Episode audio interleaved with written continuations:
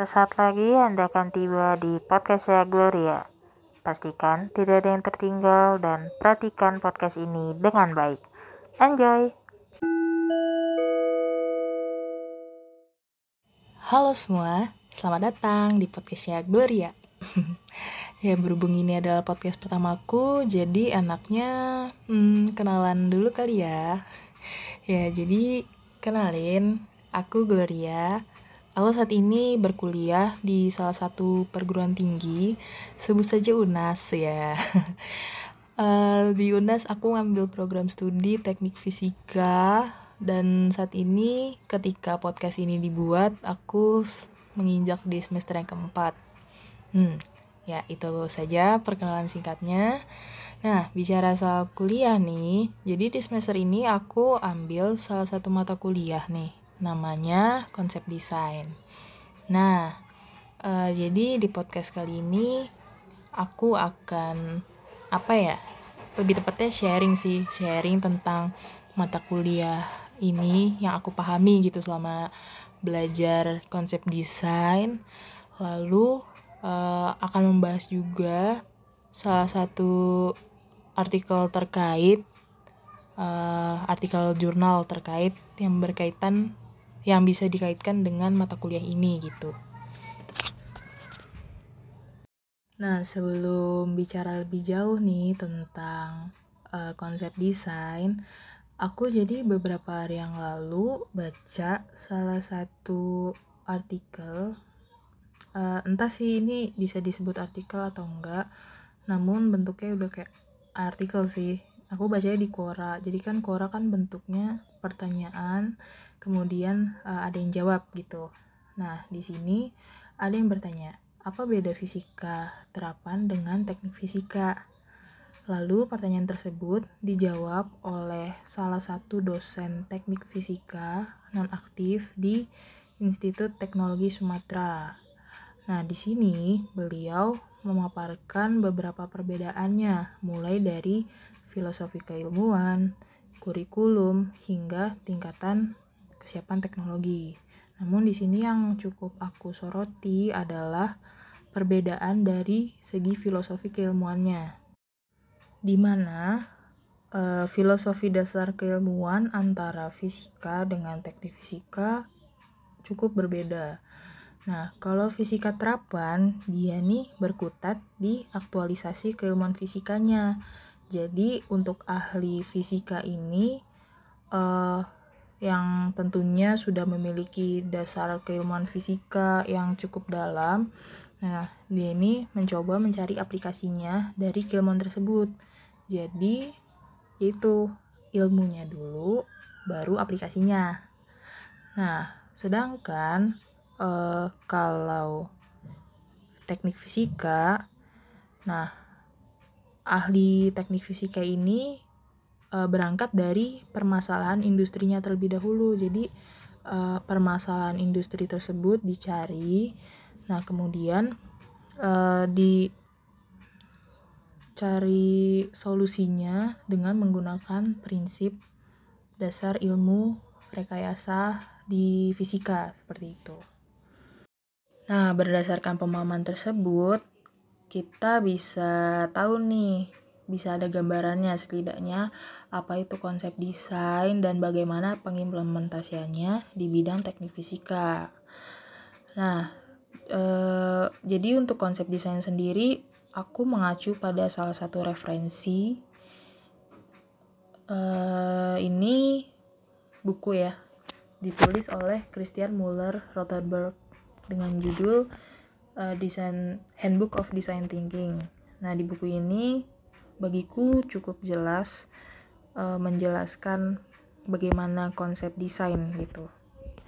Jadi di buku ini uh, dibagi menjadi beberapa bab yang intinya di sini ada bagaimana uh, menjelaskan bagaimana prinsip dari design thinking, kemudian uh, bagaimana cara memahami masalahnya dan sebagainya namun di sini yang aku soroti yang atau yang aku uh, ambil itu di bagian pertamanya di bab pertamanya yaitu uh, tentang uh, prinsip dan proses dari design thinking. Nah, jadi di buku ini dijelaskan bahwa design thinking merupakan pendekatan inovasi yang berorientasi pada pelanggan yang komprehensif dan bertujuan untuk menghasilkan dan mengembangkan ide bisnis kreatif dan seluruh model bisnis. Jadi digaris bawahi di orientasi pelanggan. Jadi uh, design thinking ini customer oriented gitu ya. Nah, maksudnya kayak gimana sih? Nah, customer oriented di sini maksudnya uh, design thinking ini dimulai dari orang-orang dan bukan dengan teknologi atau tujuan bisnis. Jadi uh, design thinking ini didorong oleh kebutuhan dari orang-orang uh, gitu, bisa dibilang kayak gitu, kebutuhan dari customer. Nah, di dalam prosesnya, design thinking ini dibagi menjadi dua fase. Dua fase secara garis besarnya, yaitu fase uh, yang pertama. Jadi fasenya ini uh, terdiri dari tiga langkah gitu. Jadi kan ada dua fase nih. Nah tiap fasenya ini uh, ada tiga langkah atau tiga tahapan. Nah tiga tahap awal ini dirangkum atau di termasuknya gitu ke dalam fase analitis. Di mana di fase ini uh, dilakukan pengumpulan pengorganisasian dan evaluasi informasi. Nah jadi fokus dari uh, fase ini adalah apa masalahnya dan mengapa itu menjadi masalah gitu. Nah, fase analitis ini juga disebut juga dengan ruang masalah gitu. Jadi ya di sini uh, di fase ini ya cari-cari masalah gitu lah. Cari-cari apa masalahnya gitu. Nah, lalu uh, di fase selanjutnya yaitu fase sintetis. Nah, di fase ini uh, merupakan bisa dibilang merupakan jawaban atas uh, pertanyaan di fase yang analitis gitu. Jadi di fase sintetis ini fokusnya adalah bagaimana uh, bagaimana sesuatu atau bagaimana masalah itu bisa dipecahkan seperti itu. Nah jadi nah, tiga fase anak uh, tiga tahap di dalam fase analitis itu meliputi uh, pengidentifikasian masalah, lalu pengamatan dan penentuan masalah. Sedangkan tiga fase tiga tahap di fase e, sintetis atau di fase yang disebutnya tadi ruang solusi ya. Nah, itu ada gagasan atau penentuan ide, pengembangan prototipe seperti membuat sketsa, perancangan, pemodelan atau simulasi dan yang terakhir itu adalah tes di mana di fase ini ide-ide dikembangkan dan diuji lebih lanjut melalui percobaan. Ya, jadi seperti itu. Nah, di dalam desain ini kita harus uh, memiliki prinsip yang benar dulu terhadap desain karena ya tadi itu kan kalau desain itu sifatnya customer oriented bukan uh, berfokus pada teknologi atau dan lain sebagainya gitu tapi ya tadi berfokus pada customer oriented atau uh, bahasa yang lebih bisa dipermudah adalah uh, berfokus pada berorientasi pada kebutuhan gitu. Ya jadi alangkah lebih baiknya jika solusi yang digunakan atau solusi yang uh, di di pemecahan solusinya itu ya benar-benar itu bisa menjadi jawaban gitu atas permasalahan. Makanya itu dia tadi uh, ada tahapan-tahapan di dalam proses desain gitu. Nah selain itu yang perlu diperhatikan adalah uh, di dalam mendesain kiranya bisa uh, di dalam pemecahan masalah atau dalam mencari solusi ter itu ya kiranya itu solusi yang diberikan itu selain bisa menjadi jawaban juga bisa itu merupakan solusi yang efektif gitu. Solusi yang hmm, bisa mempermudah bukan malah mempersulit. Ya, jadi kuncinya itu sih uh, solusi itu bisa menjadi jawaban dan solusi itu tidak mempersulit melainkan bisa mempermudah. Nah seperti itu kurang lebih Nah, jadi setelah kita mengetahui tentang prinsip dari desain, lalu prosesnya, dan tips-tipsnya, nah di sini aku akan sharing tentang uh, salah satu artikel jurnal. Ini merupakan uh, penelitiannya ini uh, merupakan implementasi di bidang teknik fisika. Salah satunya uh, ya ada di bidang instrumentasi seperti itu. Nah, ini tuh penelitian ini dimuat di dalam konferensi internasional ke-9 di UK tentang energi terapan tahun 2017. Nah, uh, judul dari penelitiannya ini atau judul dari artikel jurnalnya ini adalah Improving Downdraft Gasifier Stability by Robust Instrumentation and Control System. Nah, jadi uh, intinya sih tentang uh, peningkatan uh, kinerja dari uh, apa namanya gasifier downdraft dengan instrumentasi yang kuat dan sistem kontrol. Jadi ini termasuknya ke pengembangan berarti ya. Penelitian yang mengembangkan pengembangan dari penelitian yang sebelumnya gitu. Jadi uh, latar belakangnya itu kan uh, secara khusus di gasifier downdraft ini konsentrasi tar yang biasanya diproduksi itu sekitar 0,1 persen. Nah, jika gasifier ini dioperasikan dalam kondisi tertentu, singas ber, singas yang bersih dengan konsentrasi rendah akan dihasilkan. Nah, jadi mungkin uh, di sini kan uh, keywordnya gasifikasi. Nah, jadi apa sih gasifikasi itu? Gasifikasi itu merupakan uh, teknik atau metode yang digunakan untuk mengubah bahan baku biomasa menjadi gas gitu. Yang pada akhirnya itu bisa digunakan ya untuk sebagai bahan bakar gitu. Ya, namun di dalam uh, pengoperasiannya, di dalam prosesnya uh, proses gasifikasi ini sering kali menimbulkan masalah. Nah, jadi uh, oleh karena masalah tersebut, maka diperlukan uh, pengembangan atau membangun instrumentasi dan kontrol yang kuat ya untuk meningkatkan kinerja dari uh, gasifier downdraft itu gitu. Ya, di sini dibilang kan tujuan utama dari penelitian ini adalah uh, ya untuk mengembangkan seperangkat sistem instrumentasi yang kuat dan murah untuk uh, mengukur parameter gasifikasi dan menginformasikan sistem kontrol untuk meningkatkan kinerja gasifikasi, misalnya suhu, aliran cahaya, dan berat biomasa untuk perhitungan keseimbangan dalam waktu dalam waktu nyata gitu.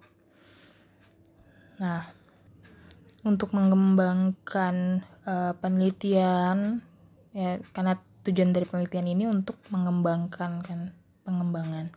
Nah, jadi ini pada penelitian ini digunakan uh, pengendali Arduino. Nah, jadi Arduino ini kan uh, merupakan sistem pengendali pengendali yang open source kan.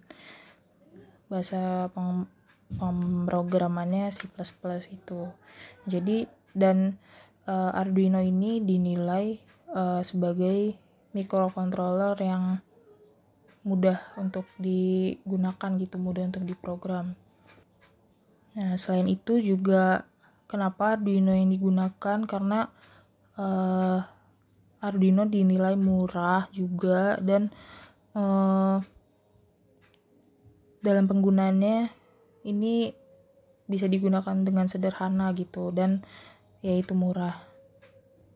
Nah, jadi sistem kerjanya itu mekanisme kerjanya itu jadi uh, termokopel tipe 9K dan sensor aliran cairan aula dihubungkan dengan uh, Arduino. Ini yang digunakan Arduino Mega ADK ADK. Nah, uh, microcontroller ini diperintahkan oleh Arduino. Nah, ini terus jadi uh, microcontroller ini menunjukkan suhu langsung dan aliran datanya itu ditampilkan di layar komputer gitu. Nah, jadi data yang ditampilkan itu langsung disimpan secara otomatis oleh perangkat lunak uh, marker, mak, maker plot dengan interval 5 detik antara pengambilan datanya.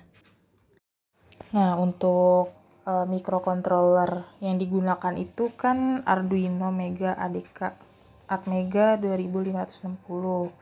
Nah, ini uh, tersusun atas 16 input output digital dan analog. Nah, kemudian microcontroller ini ber apa terkoneksi dengan USB peripherals melalui MAX 341 3421E melalui IC.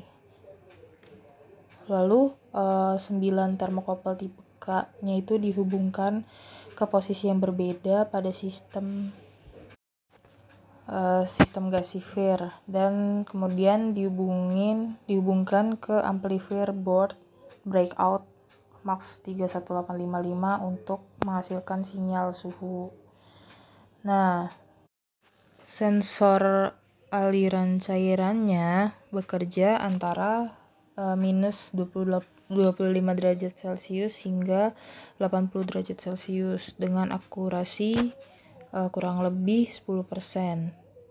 Nah, itu sekitar 2 sampai 6 ml.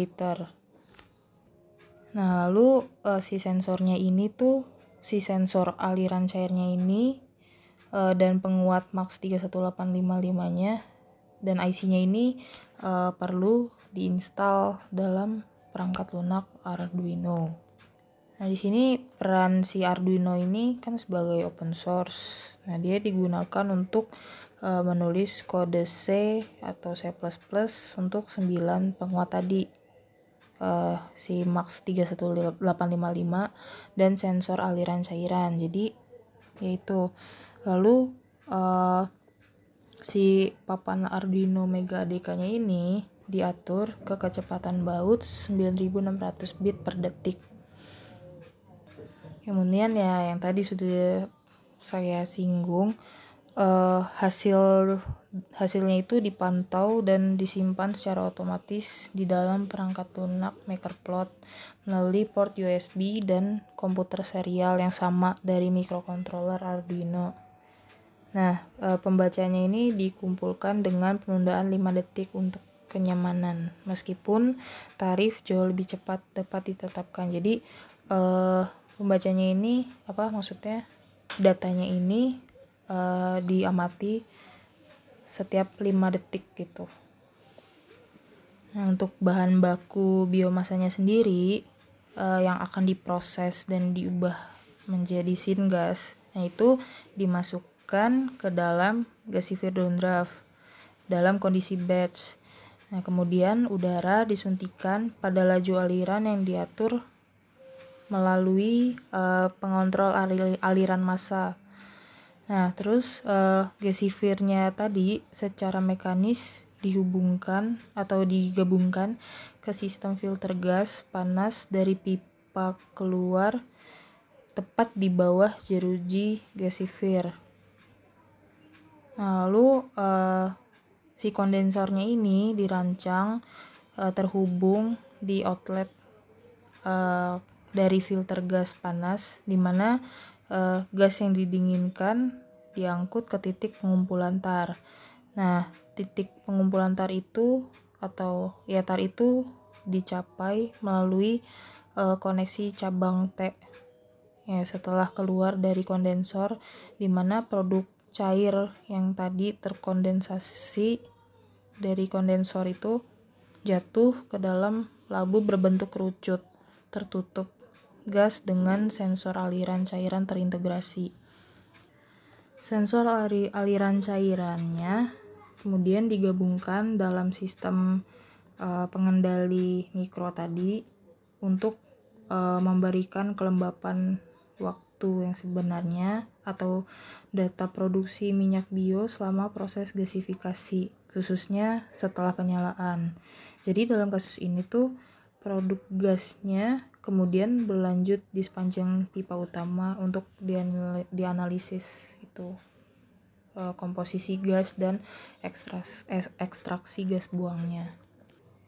Nah, hasil dari uh, penelitian ini jadi uh, filter dari gas panas yang dihasilkan itu dia menghasilkan uh, gas yang relatif bersih pada sistem knalpot. Nah, setelah 30 menit, sistem jelas menghasilkan singas yang mudah terbakar dan mampu terbakar secara independen.